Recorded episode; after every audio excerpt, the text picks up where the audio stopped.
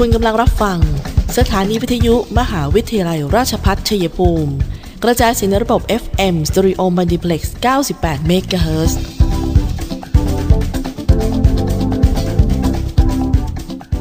ที่นี่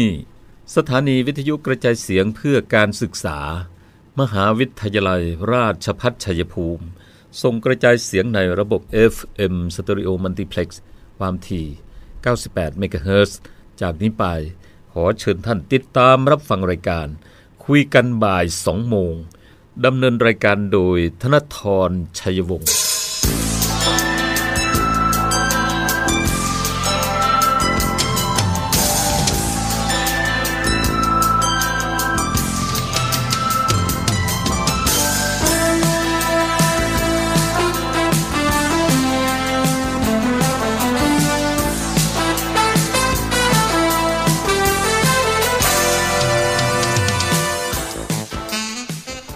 ดีค่ะท่านฟังคะต้อนรับเข้าสู่ช่วงเวลาของรายการคุยกันบ่าย 2 โมงนะคะ ประจำบ่ายของวันพฤหัสบดีที่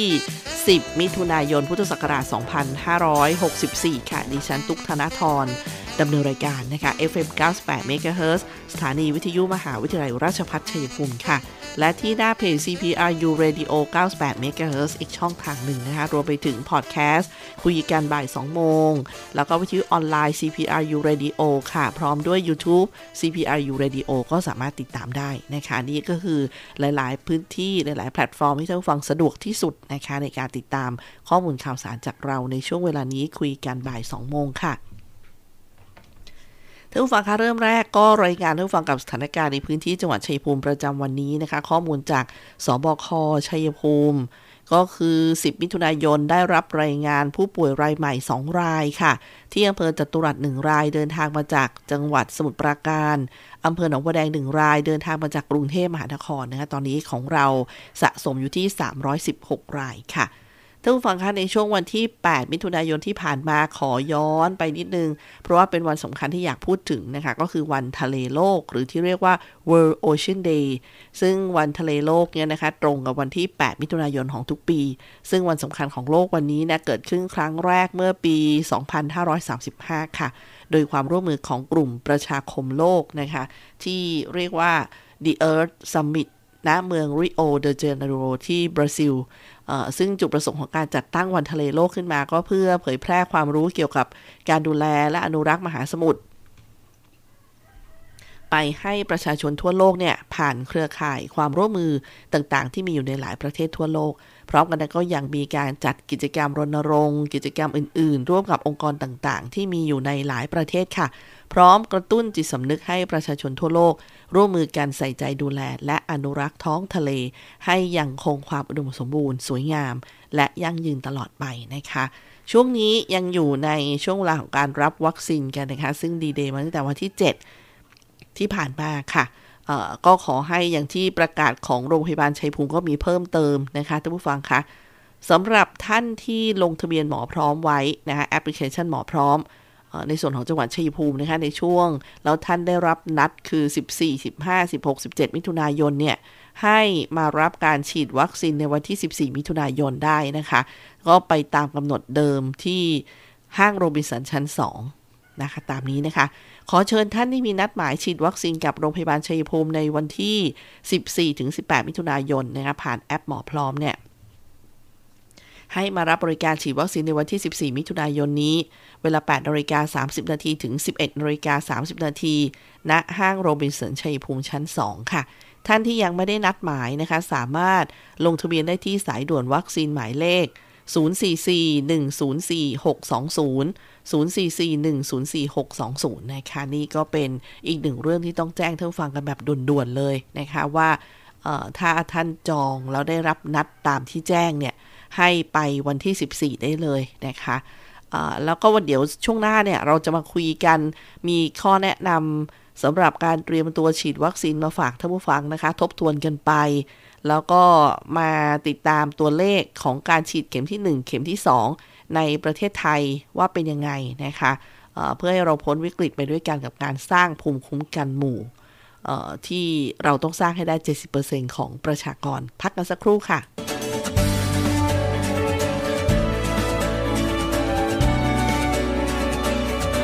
ในช่วงที่เราต้องต่อสู้กับวิกฤตโควิด -19 นี้ ผมขอฝากไปถึงพี่น้องประชาชนคนไทยทุกคน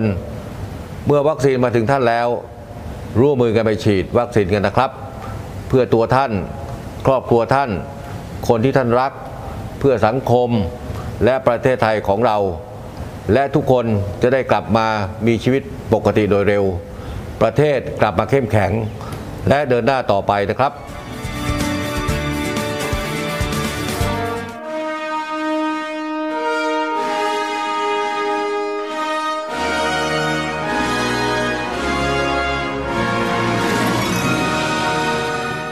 มหาวิทยาลัยราชพัฒชัยภูมิรับสมัครนักศึกษาระดับปริญญาตรี ภาคปกติ ประจำปีการศึกษา 2564 รอบรับตรงอิสระ Direct Admission วันที่ 16 พฤษภาคม ถึงวันที่ 11 มิถุนายน 2564 มีมาตรการช่วยเหลือนักศึกษาใหม่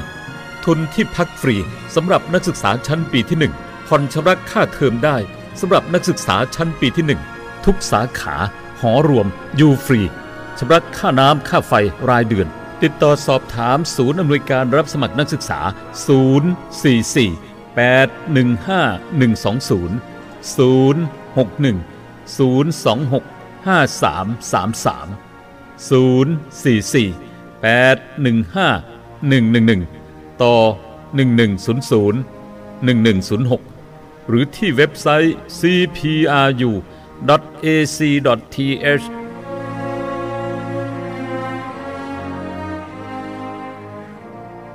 ท่านผู้ฟังคะต้อนรับเข้าช่วงที่2นะคะ ช่วงนี้เรามีสาระความรู้นะคะ ที่จะมาฝากท่านผู้ฟังกันก็คือ 6 ข้อแนะนำในการเตรียมตัวฉีดวัคซีนค่ะ ข้อแรกเลยนะคะ ออกกำลังกายได้ตามปกติ แล้วก็นอนหลับพักผ่อนให้เพียงพอ 2. วันที่ฉีดวัคซีนให้รับประทานอาหารและดื่มน้ำตามปกติ ไม่จำเป็นต้อง งดชากาแฟนะคะหากมีโรคประจำตัวที่ต้องใช้ยาเป็นประจำก็ใช้ยานั้นตามปกติเว้นแต่แพทย์แนะนำให้หยุดนะคะผู้หญิงที่มีรอบเดือนในวันที่ฉีดวัคซีน สามารถฉีดวัคซีนได้ตามปกติค่ะ หลังฉีดแล้วเจ้าหน้าที่จะให้รอดูอาการในบริเวณที่ฉีด 30 นาที แล้วก็ข้อที่ 4 นะคะ ถ้ามีไข้หรือปวดเมื่อย สามารถกินยาพาราเซตามอลขนาด 500 มิลลิกรัม ครั้งละ 1 เม็ดซ้ำได้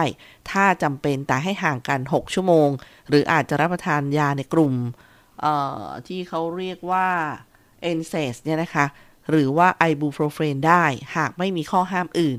5. การฉีดวัคซีนโควิดควรห่างจากวัคซีนชนิดอื่น 2 สัปดาห์ ยกเว้นมีความเร่งด่วนอยู่ในพื้นที่ระบาดให้ฉีดได้เลยสำหรับวัคซีนอื่นที่จำเป็นนะคะเลื่อนกำหนดไม่ได้ อย่างเช่น วัคซีนพิษสุนัขบ้าหลังถูกสัตว์กัด บาดทะยักเมื่อมีบาดแผล ก็ให้ฉีดไปตามตารางการฉีดของวัคซีนนั้นได้ค่ะ 6. ถ้ากินยาละลายริ่มเลือดอยู่ ก็ให้กินยาตามปกติ แต่เมื่อฉีดยาแล้ว ให้ กดนิ่งตรงตำแหน่งที่ฉีดต่ออีกประมาณ 2-5 นาทีนะคะนี่เป็นข้อปฏิบัติ แต่อย่างเรื่องกาแฟเท่าฟังอาจจะบอกว่า เอ๊ะ วันก่อนคุณตุ๊กยังบอกเลยว่าไม่ให้ทาน เขาบอกว่าอย่างนี้ค่ะ มันมีข้อข้อแตกต่างนิดนึง เช่น ท่านใดที่เป็นคอกาแฟอยู่แล้วเนี่ย คือสภาพหัวใจหรือร่างกายมันจะปกติ ก็เหมือนดื่มได้นะคะ แต่คนที่ไม่ค่อยทานเนี่ยอาจจะตื่นเต้น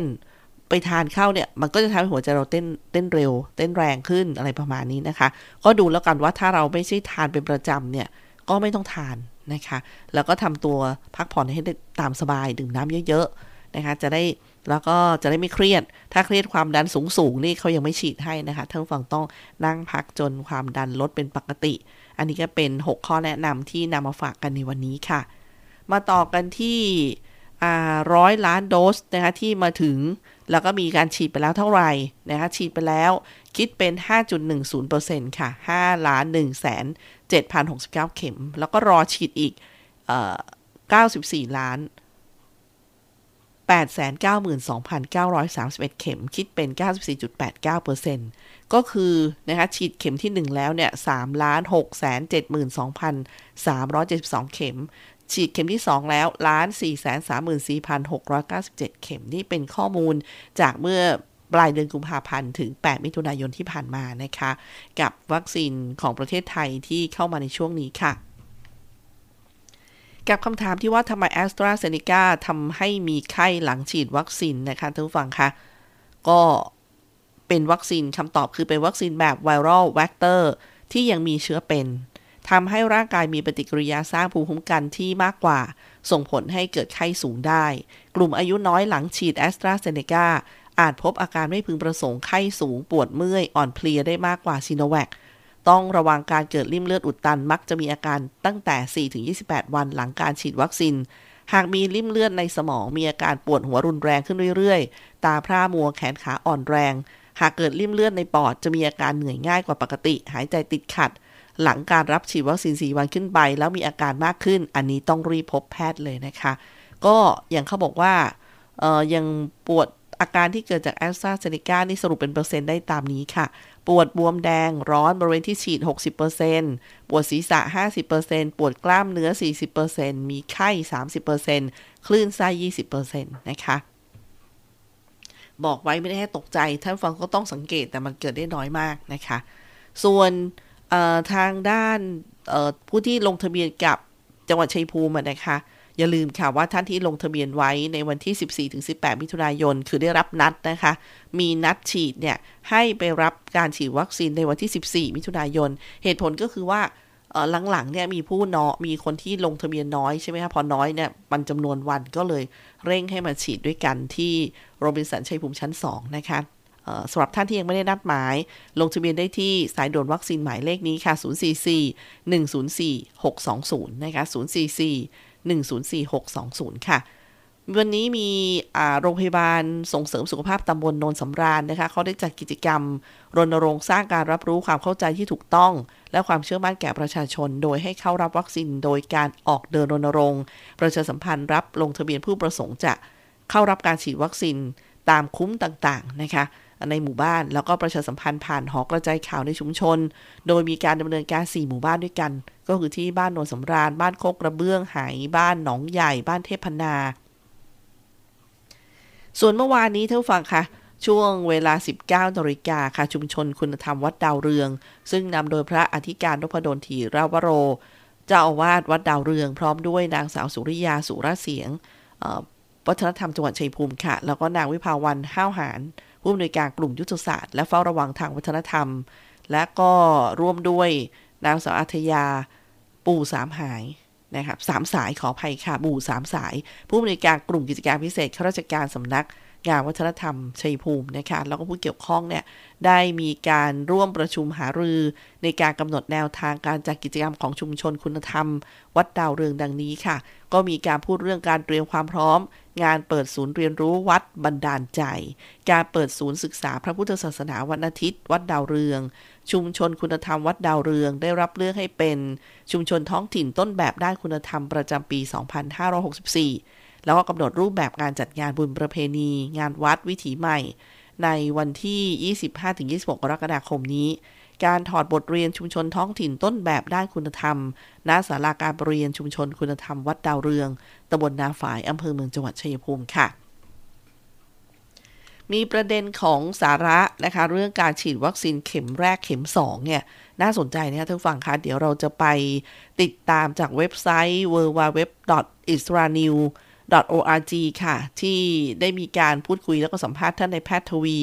โชติพิทยาสุนนท์ที่ปรึกษากรมการแพทย์และกรมควบคุมโรค ที่ได้พูดถึงประเด็นว่าการฉีดวัคซีนเข็มแรกเข็มที่ 2 ต้องยี่ห้อ ถ้าเกิดอยากจะฉีดคนละยี่ห้อได้ไหมนะคะ เดี๋ยวมีคำตอบในช่วงหน้า พักกันสักครู่ค่ะ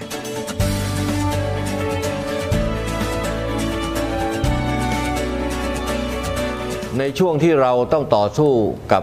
วิกฤตโควิด -19 นี้ ผมขอฝากไปถึงพี่น้องประชาชนคนไทยทุกคน เมื่อวัคซีนมาถึงท่านแล้ว ร่วมมือกันไปฉีดวัคซีนกันนะครับ เพื่อตัวท่าน ครอบครัวท่าน คนที่ท่านรัก เพื่อสังคมและประเทศไทยของเรา และทุกคนจะได้กลับมามีชีวิตปกติโดยเร็ว ประเทศกลับมาเข้มแข็ง และเดินหน้าต่อไปนะครับ คณะรัฐศาสตร์ มหาวิทยาลัยราชพัฒชัยภูมิ มุ่งผลิตบัณฑิตที่มีคุณภาพอุดมด้วยความรู้ มีสำนึกต่อสาธารณะ และพร้อมรับใช้สังคม ด้วยการพัฒนาระบบการเรียนการสอนให้เหมาะสมกับการเรียนรู้ในศตวรรษที่ 21 จึงจัดให้มีสิ่งอำนวยความสะดวกที่ครบครันและทันสมัยคณาจารย์ที่มีความรู้ความเชี่ยวชาญในศาสตร์เฉพาะ มีหลักสูตรที่ได้มาตรฐาน และมีระบบการดูแลนักศึกษา ให้สำเร็จการศึกษาตลอดหลักสูตร หลักสูตรที่จัดการเรียนการสอน หลักสูตรระดับปริญญาตรี หลักสูตร 4 ปี 1. หลักสูตรรัฐศาสตร์บัณฑิต สาขาวิชารัฐศาสตร์ 2. หลักสูตรรัฐประศาสนศาสตร์บัณฑิต สาขาวิชา รัฐประศาสนศาสตร์ 3. หลักสูตรนิติศาสตร์บัณฑิต สาขาวิชานิติศาสตร์ 4. หลักสูตรศิลปศาสตร์บัณฑิต สาขาวิชา สหวิทยาการเพื่อการพัฒนาท้องถิ่น หลักสูตรระดับบัณฑิตศึกษา หลักสูตร 2 ปี 1. หลักสูตรรัฐประศาสนศาสตร์ มหาบัณฑิต สาขาวิชา รัฐประศาสนศาสตร์ 2. หลักสูตรศิลปศาสตร์ มหาบัณฑิต สาขาวิชา ยุทธศาสตร์การพัฒนา สิ่งสนับสนุนการศึกษาที่เหมาะสมกับการเรียนรู้ในศตวรรษที่ 21 1. ห้องเรียนคุณภาพ Smart Classroom ที่ทันสมัย เทียบเท่ามหาวิทยาลัยชั้นนำ 2. ห้องสมุดที่มีทรัพยากรสารสนเทศครบครัน 3. ห้องคอมพิวเตอร์สำหรับการสืบค้นและการศึกษาด้วยตนเอง 4. ระบบการให้คำปรึกษาระหว่างคณาจารย์และนักศึกษา 5. สโมสรนักศึกษาที่บริหารกิจกรรมสร้างสรรค์ และสร้างสัมพันธภาพอันดีระหว่างนักศึกษา เรียนรู้จากผู้เชี่ยวชาญ สั่งสมประสบการณ์ พร้อมทำงานได้จริง เวลาเรียน ภาคปกติ วันจันทร์ถึงวันศุกร์ภาคพิเศษ ภาคกสพชวันเสาร์และวันอาทิตย์ แนวทางการประกอบอาชีพ 1. ข้าราชการสังกัดกระทรวงกรมกองต่างๆ 2. ข้าราชการตุลาการ 3. ข้าราชการสังกัดท้องถิ่น 4. พนักงานรัฐวิสาหกิจ 5. พนักงานเอกชน 6. นักวิจัย นักวิชาการ อาจารย์มหาวิทยาลัย 7. ผู้ประกอบการอิสระ คณะรัฐศาสตร์ มหาวิทยาลัย ราชภัฏชัยภูมิ โทรศัพท์ 044 815 111 ต่อ 1300 หรือที่เว็บไซต์ cpru ac.th ยิ่งวันยิ่งเกรงไกรราชพัฒชัย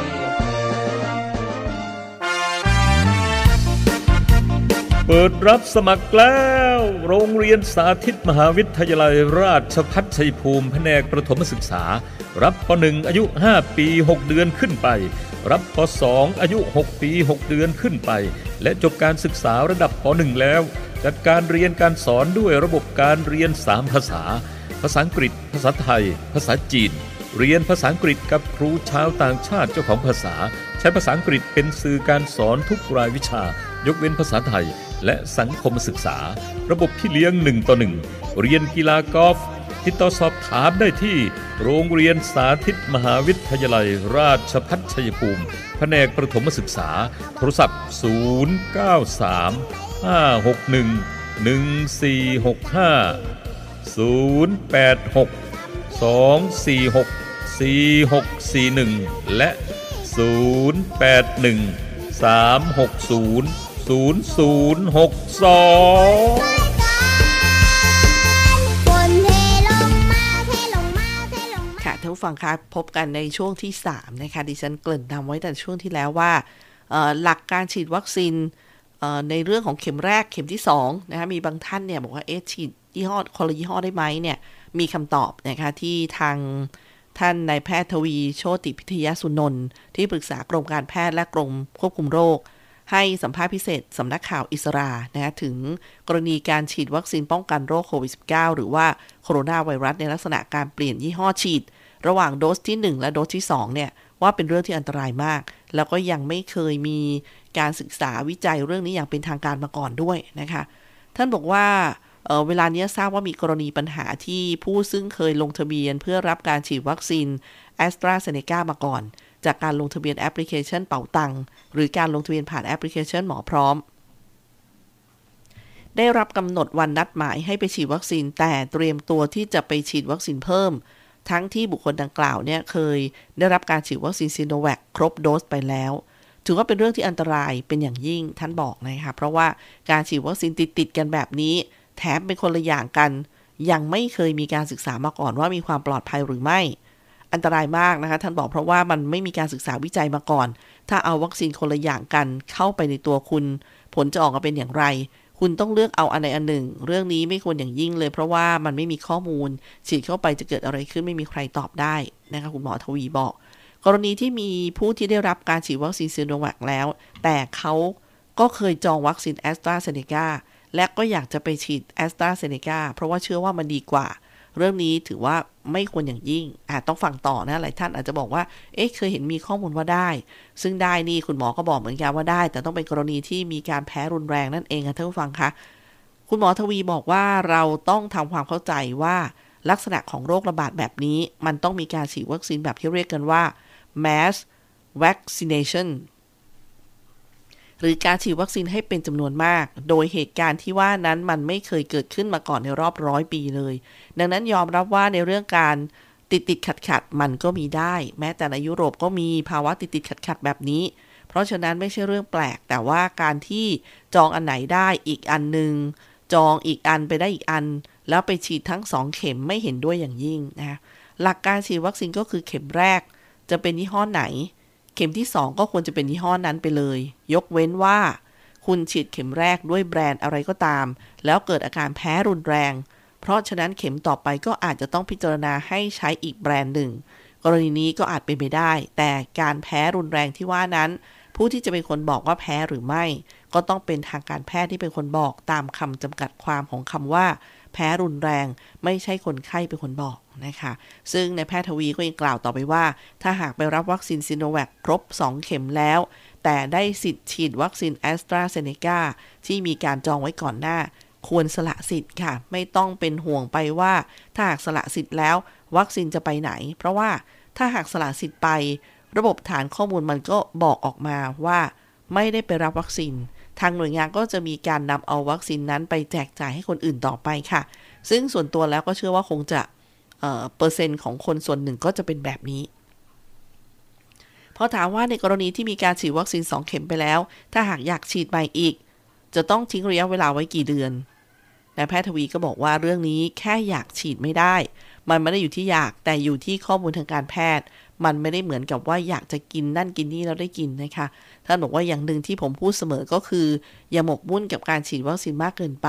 เพราะคุณมีภูมิคุ้มกันคุณก็พอแล้ว ซึ่งในทางการแพทย์เนี่ยตอบได้เลยว่า 6 เดือนขึ้นไป หลังเข็มที่ 2 นั้น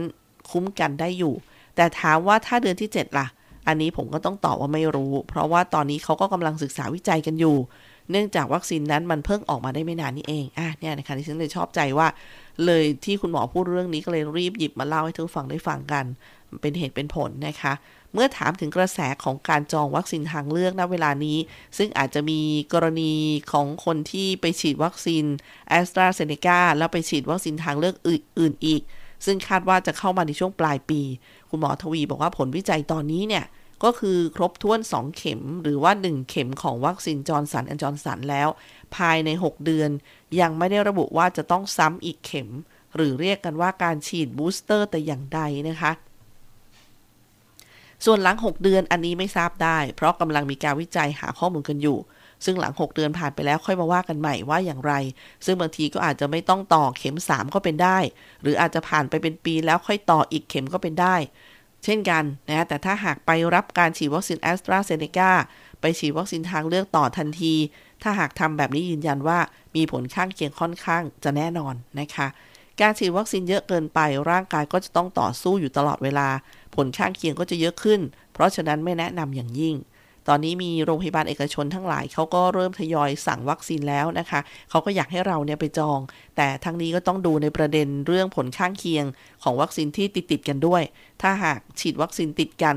นะคะยกตัวอย่างเขาบอกไม่กี่วันมานี้คุณหมอบอกว่ามีกรณีการฉีดวัคซีนไฟเซอร์ ในประเทศสิงคโปร์ที่ฉีดไปหลายล้านคน ปรากฏว่ามีผลข้างเคียงที่แพ้วัคซีนค่อนข้างรุนแรง 30,000 กว่าคน ซึ่ง ทางการสิงคโปร์ก็ต้องจัดหาวัคซีนซีโนแวคให้ เพราะว่าซีโนแวคนั้นเป็นวัคซีนแพลตฟอร์มเก่า สิงคโปร์เขาเข้าใจในผลข้างเคียงของมัน ซึ่งค่อนข้างน้อย ดังนั้นใครที่กังวลเรื่องผลข้างเคียงเนี่ยวัคซีนซีโนแวควัคซีนซีโนฟาร์มก็จะเป็นตัวที่ตอบโจทย์ได้ เพราะว่าผลข้างเคียงค่อนข้างต่ำนะคะ ก็ย้ำว่าคุณหมอทวีที่ฉันมาอ่านบทสัมภาษณ์จากอิสรา news นะคะของเว็บไซต์ของสำนักข่าวอิสราที่เป็นเว็บไซต์ที่พวกเราเชื่อถือได้เนี่ย ก็คือคุณแพเอ่อนายแพทย์ทวี โชติพิทยาสุนนท์ที่ปรึกษากรมการแพทย์และกรมควบคุมโรคค่ะ เป็นการให้สัมภาษณ์พิเศษกับสำนักข่าวอิสรานะคะ ก็ต้องขอบคุณสำนักข่าวอิสราด้วยท่านผู้ฟังก็เนี่ยค่ะ บางทีมันเป็นประเด็นที่ถกกันอยู่นะคะ คิดกันก็มาก ก็เลยฝากด้วยนะคะ ก็เลยนำมาแชร์มาแบ่งปันท่านผู้ฟังกันค่ะสำหรับข้อมูลในวันนี้ พักกันสักครู่ค่ะท่านผู้ฟังค่ะเดี๋ยวช่วงหน้า มีเรื่องอของ ทางด้านการซื้อวัคซีนนะคะที่นะครับปลัดมหาไทย กระทรวงมหาดไทยมีหนังสือด่วนที่สุดถึงอธิบดีกรมส่งเสริมการปกครอง ท้องถิ่น และผู้ว่าทั่วประเทศว่า ให้สามารถจัดการซื้อวัคซีนโควิด -19 สำหรับประชาชนในพื้นที่ได้ แต่ต้องไม่ให้เกิดความเหลื่อมล้ำ และกระจายอย่างเป็นธรรมนะคะมีผล 8 มิถุนายนนี้นั่นก็เป็นอีกหนึ่งเรื่องที่เข้ามาในช่วงนี้นะคะ เดี๋ยวช่วงนี้เราพักกันสักครู่ค่ะท่านผู้ฟังค่ะ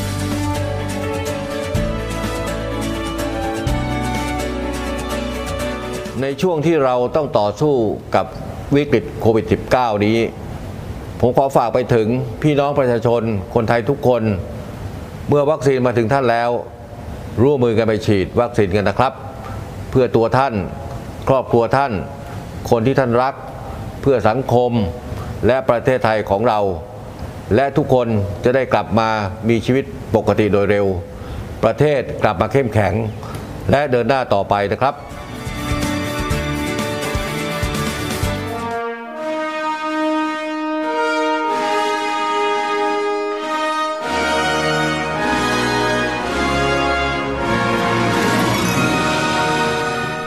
มหาวิทยาลัยราชพัฒชัยภูมิรับสมัครนักศึกษาระดับปริญญาตรี ภาคปกติ ประจำปีการศึกษา 2564 รอบรับตรงอิสระ Direct Admission วันที่ 16 พฤษภาคม ถึงวันที่ 11 มิถุนายน 2564 มีมาตรการช่วยเหลือนักศึกษาใหม่ ทุนที่พักฟรีสำหรับนักศึกษาชั้นปีที่ 1 ผ่อนชำระค่าเทอมได้สำหรับนักศึกษาชั้นปีที่ 1 ทุกสาขา หอรวม อยู่ฟรีชำระค่าน้ำค่าไฟรายเดือน ติดต่อสอบถามศูนย์อำนวยการรับสมัครนักศึกษา 044 815 120 061 026 5333 044 815 111 ต่อ 1100 1106 หรือที่เว็บไซต์ CPRU cpru.ac.th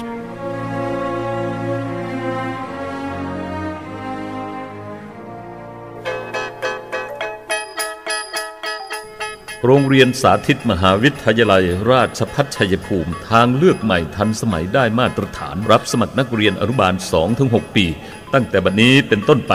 คุณสมบัติของนักเรียน 1. เด็กชายและเด็กหญิงที่มีอายุตั้งแต่ 2-6 ปี 2. ไม่เป็นโรคติดต่อที่ร้ายแรง หลักฐานการรับสมัคร 1. สำเนาสูติบัตรใบเกิด 1 ฉบับ 2. สำเนาทะเบียนบ้านเด็กบิดามารดา 1 ฉบับ 3. รูปถ่ายขนาด 1 นิ้ว 2 รูป ภาคเรียนที่ 1 พฤษภาคมถึงกันยายน ภาคเรียนที่ 2 พฤศจิกายนถึงมีนาคม เรียนวันจันทร์ถึงวันศุกร์เปิดทำการสอนตั้งแต่เวลา 8นาฬิกา30 นาทีถึง 15นาฬิกา ค่าธรรมเนียมการศึกษาระดับชั้นบริบาล ภาคเรียนที่ 1 ไม่เกิน 5,000 บาท ภาคเรียนที่ 2 ไม่เกิน 5,000 บาท ระดับชั้นอนุบาลปีที่1ถึง3ภาคเรียนที่ 1 ไม่เกิน 4,000 บาท ภาคเรียนที่ 2 ไม่เกิน 4,000 บาท รับสมัครแล้วตั้งแต่วันนี้เป็นต้นไป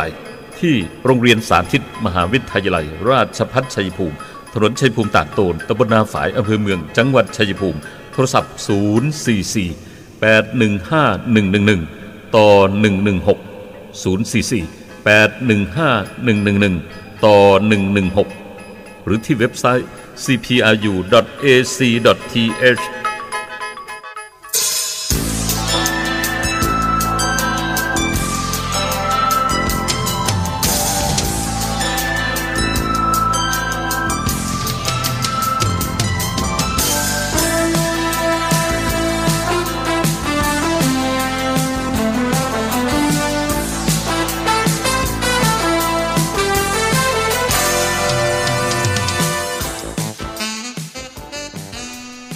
ช่วงท้ายรายการกลับคุยกันบ่าย2โมงประจำวันนี้ค่ะท่านผู้ฟังคะจังหวัดชัยภูมิเราท่านผู้ว่าวิเชียนจันทร์โนไทยก็ได้มีหนังสือออกเชิญชวน ขอความร่วมมือ เรื่องการแต่งกายผ้าไทย นุ่งสิ้น สวมใส่ผ้าไทยสร้างอัตลักษณ์ของคนชัยภูมินะคะ ซึ่งตอนนี้ก็มีนโยบายส่งเสริมความเป็นไทย สร้างอัตลักษณ์ของคนชัยภูมิ ก็โดยการแต่งกายผ้าไทย เพื่อสร้างการรับรู้และปลูกฝังความภาคภูมิใจในความเป็นคนชัยภูมิ ส่งเสริม เรื่องให้ก็ไปทุกองค์กรเลยทั้งฝั่งตอนนี้เพื่อให้สวมใส่ผ้าไทยนะคะในการปฏิบัติงาน แล้วก็ในชีวิตประจำวันร้อยเปอร์เซ็นต์ตลอดจนเพื่อให้เกิดความแพร่หลายและเกิดการอนุรักษ์ สืบสารผ้าไทยอย่างมีอย่างเป็นรูปธรรมมากขึ้นนั่นเองค่ะ ก็มีการกำหนดเป็นนัดหมายกันนะคะว่าให้ร่วมแต่งกายด้วยผ้าไทย นุ่งสิ้นสวมใส่ผ้าไทยทุกวันศุกร์และวันพระนะคะโดยวันศุกร์เนี่ย ผู้หญิงก็คุณผู้หญิงก็จะสวมใส่ผ้าลายขอเจ้าฟ้าสุริวัณวรี หรือลายตามอัตลักษณ์พื้นถิ่นสวยงามและเหมาะสมและนุ่งสิ้น ส่วนคุณผู้ชายนะคะสุภาพบุรุษก็สวมใส่เสื้อผ้าไทย และมีผ้าขาวม้าคาดเอว วันพระหญิงนะคะสวมผ้าสิ้นไทยสีอ่อน เสื้อสีขาวลายลูกไม้ ชายสวมใส่เสื้อผ้าไทยสีขาวผ้าขาวม้าคาดเอวนะคะเริ่มกันตั้งแต่วันศุกร์ที่ 11 มิถุนายน พรุ่งนี้เป็นต้นไปนะคะ ก็เป็นการขอความร่วมมือ ที่แน่ก็เป็นการสร้างเสริมไรายได้นะคะ ของกลุ่มทอผ้าต่างๆ แล้วก็สร้างอัตลักษณ์ของพื้นถิ่นเราด้วยนะคะ ก็เป็นอีกหนึ่งเรื่องที่นำมาแจ้งท่านผู้ฟังกันค่ะ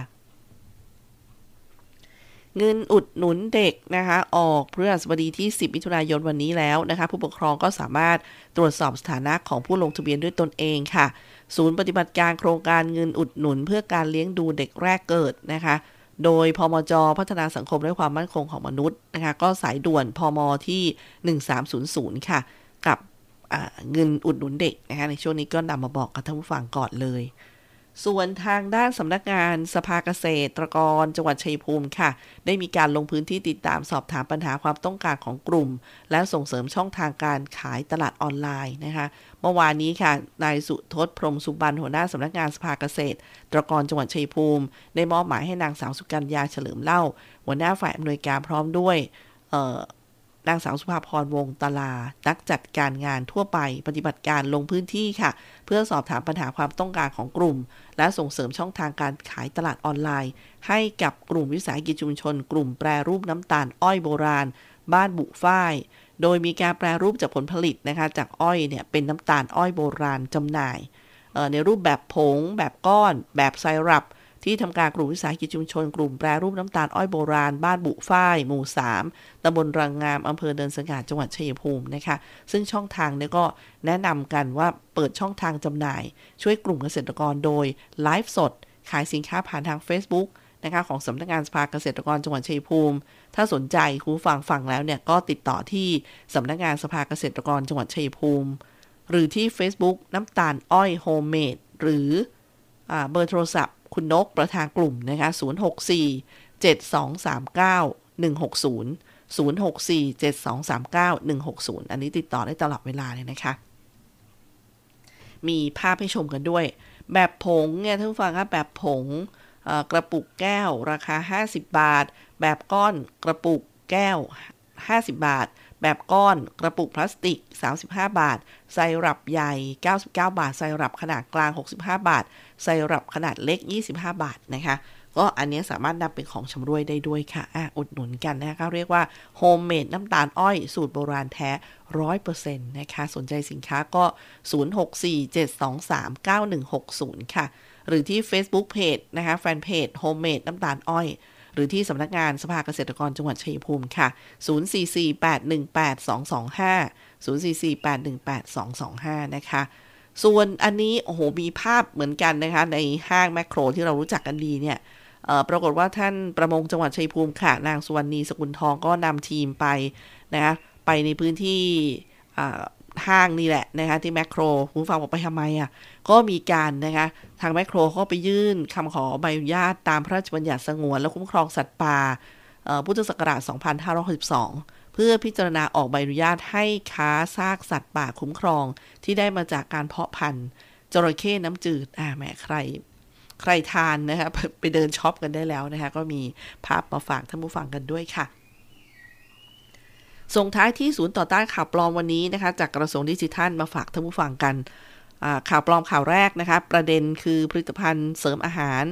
t o m a s i n g Plus สามารถรักษาและป้องกันโรคต่อมลูกหมาก กระเพาะปัสสาวะและไตได้ จากกรณีระบุสรรพคุณของผลิตภัณฑ์ข้างต้นนะคะ ทางสำนักงานคณะกรรมการอาหารและยา กระทรวงสาธารณสุข ได้ตรวจสอบข้อมูลแล้วก็ชี้แจงว่าผลิตภัณฑ์เสริมอาหารดังกล่าวมีการใช้ข้อความโฆษณา แสดงคุณประโยชน์หรือสรรพคุณของอาหารที่ไม่ได้รับอนุญาต และไม่สามารถใช้รักษาและป้องกันโรค เกี่ยวกับต่อมลูกหมากและกระเพาะปัสสาวะ และไตได้ค่ะ ข่าวปลอมนะคะข่าวปลอมข่าวที่ 2 ค่ะ บอกประเด็นคือเปิดลงทะเบียนสินเชื่อออมสุขใจของธนาคารออมสิน ไม่ต้องค้ำ3นาทีรู้ผล กรณีการเผยแพร่ข่าวสารเรื่องสินเชื่อโดยระบุว่าออมสินสุขใจปี 64 ยืมได้ 2 0 0แสนไม่ต้องค้ำรู้ผลใน 3 นาทีทางธนาคารออมสินกระทรวงการคลัง ก็ได้ชี้แจงถึงประเด็นนี้นะคะว่า จากข้อความที่กล่าวว่าไม่ต้องค้ำประกัน 3 นาที รู้ผลไม่เป็นความจริง ธนาคารไม่มีการเปิดลงทะเบียนให้ขอสินเชื่อแต่อย่างใด และธนาคารก็ไม่มีส่วนเกี่ยวข้องกับการเผยแพร่ข้อมูลทางเพจดังกล่าวด้วยนะคะต่อไปนี้ส่งท้ายกันที่ข่าวจริงนะคะเป็นราชกิจจานุเบกษาประกาศ ไม่สวมหน้ากากอนามัย หน้ากากผ้า โทษปรับสูงสุด 20,000 บาท มีผลตั้งแต่ 8 มิถุนายน 2564 ย้ำนะคะว่าเป็นข่าวจริงราชกิจจานุเบกษาเผยแพร่ระเบียบคณะกรรมการโรคติดต่อแห่งชาติเกี่ยวกับมาตรการป้องกัน ควบคุมโรคโควิด -19 ความผิดกรณีผู้ใด กระทำการซึ่งอาจก่อให้เกิดภาวะที่ไม่ถูกสุขลักษณะ โดยการไม่สวมหน้ากากอนามัยหรือหน้ากากผ้า ซึ่งอาจเป็นเหตุให้โรคโควิด -19 แพร่ออกไป จะถูกปรับไม่เกิน 20,000 บาท โดยมีผลตั้งแต่ 8 มิถุนายน 2564 ค่ะ หมดเวลาของคุยกันบ่าย 2 โมงสำหรับบ่ายวันนี้นะคะ ดิฉันตุ๊กธนทรดำเนินรายการ ขอบคุณท่านฟังที่ให้เกียรติติดตามรับฟังค่ะ ไว้พบกันใหม่นะคะ ในวันพรุ่งนี้ สวัสดีค่ะ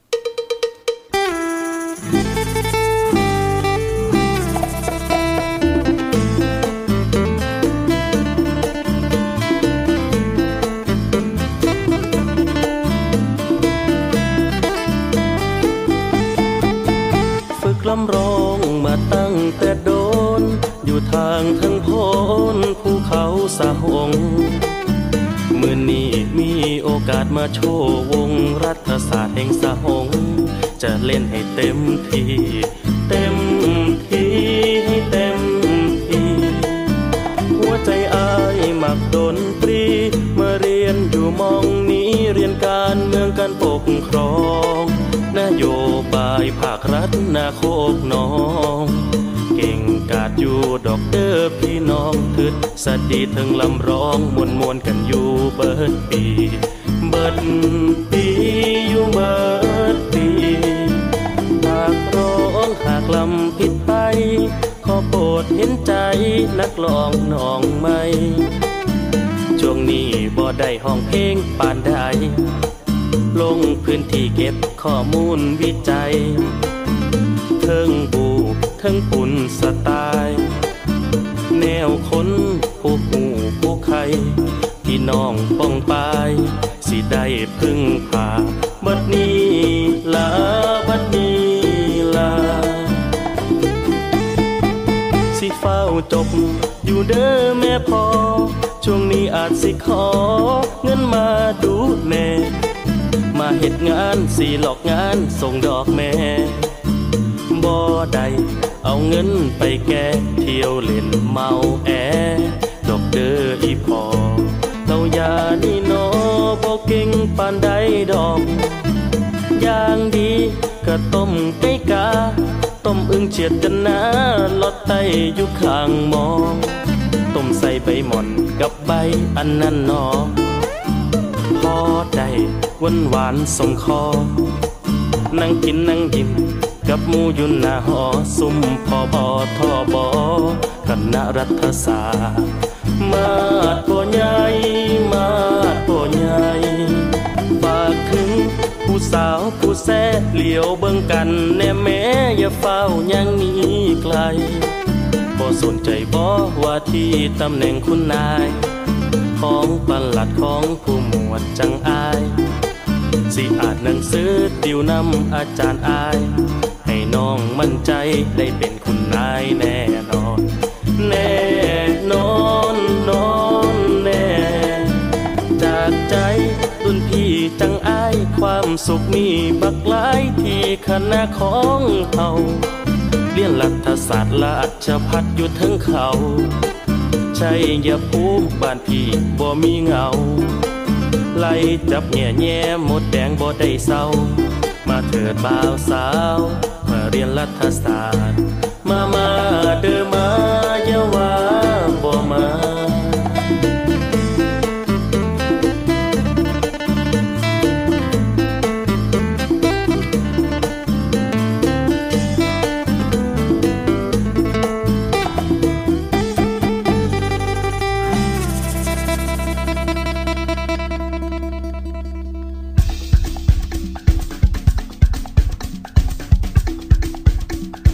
กำลังรับฟัง สถานีวิทยุมหาวิทยาลัยราชพัฒชัยภูมิ กระจายเสียงในระบบ FM Stereo Multiplex 98 MHz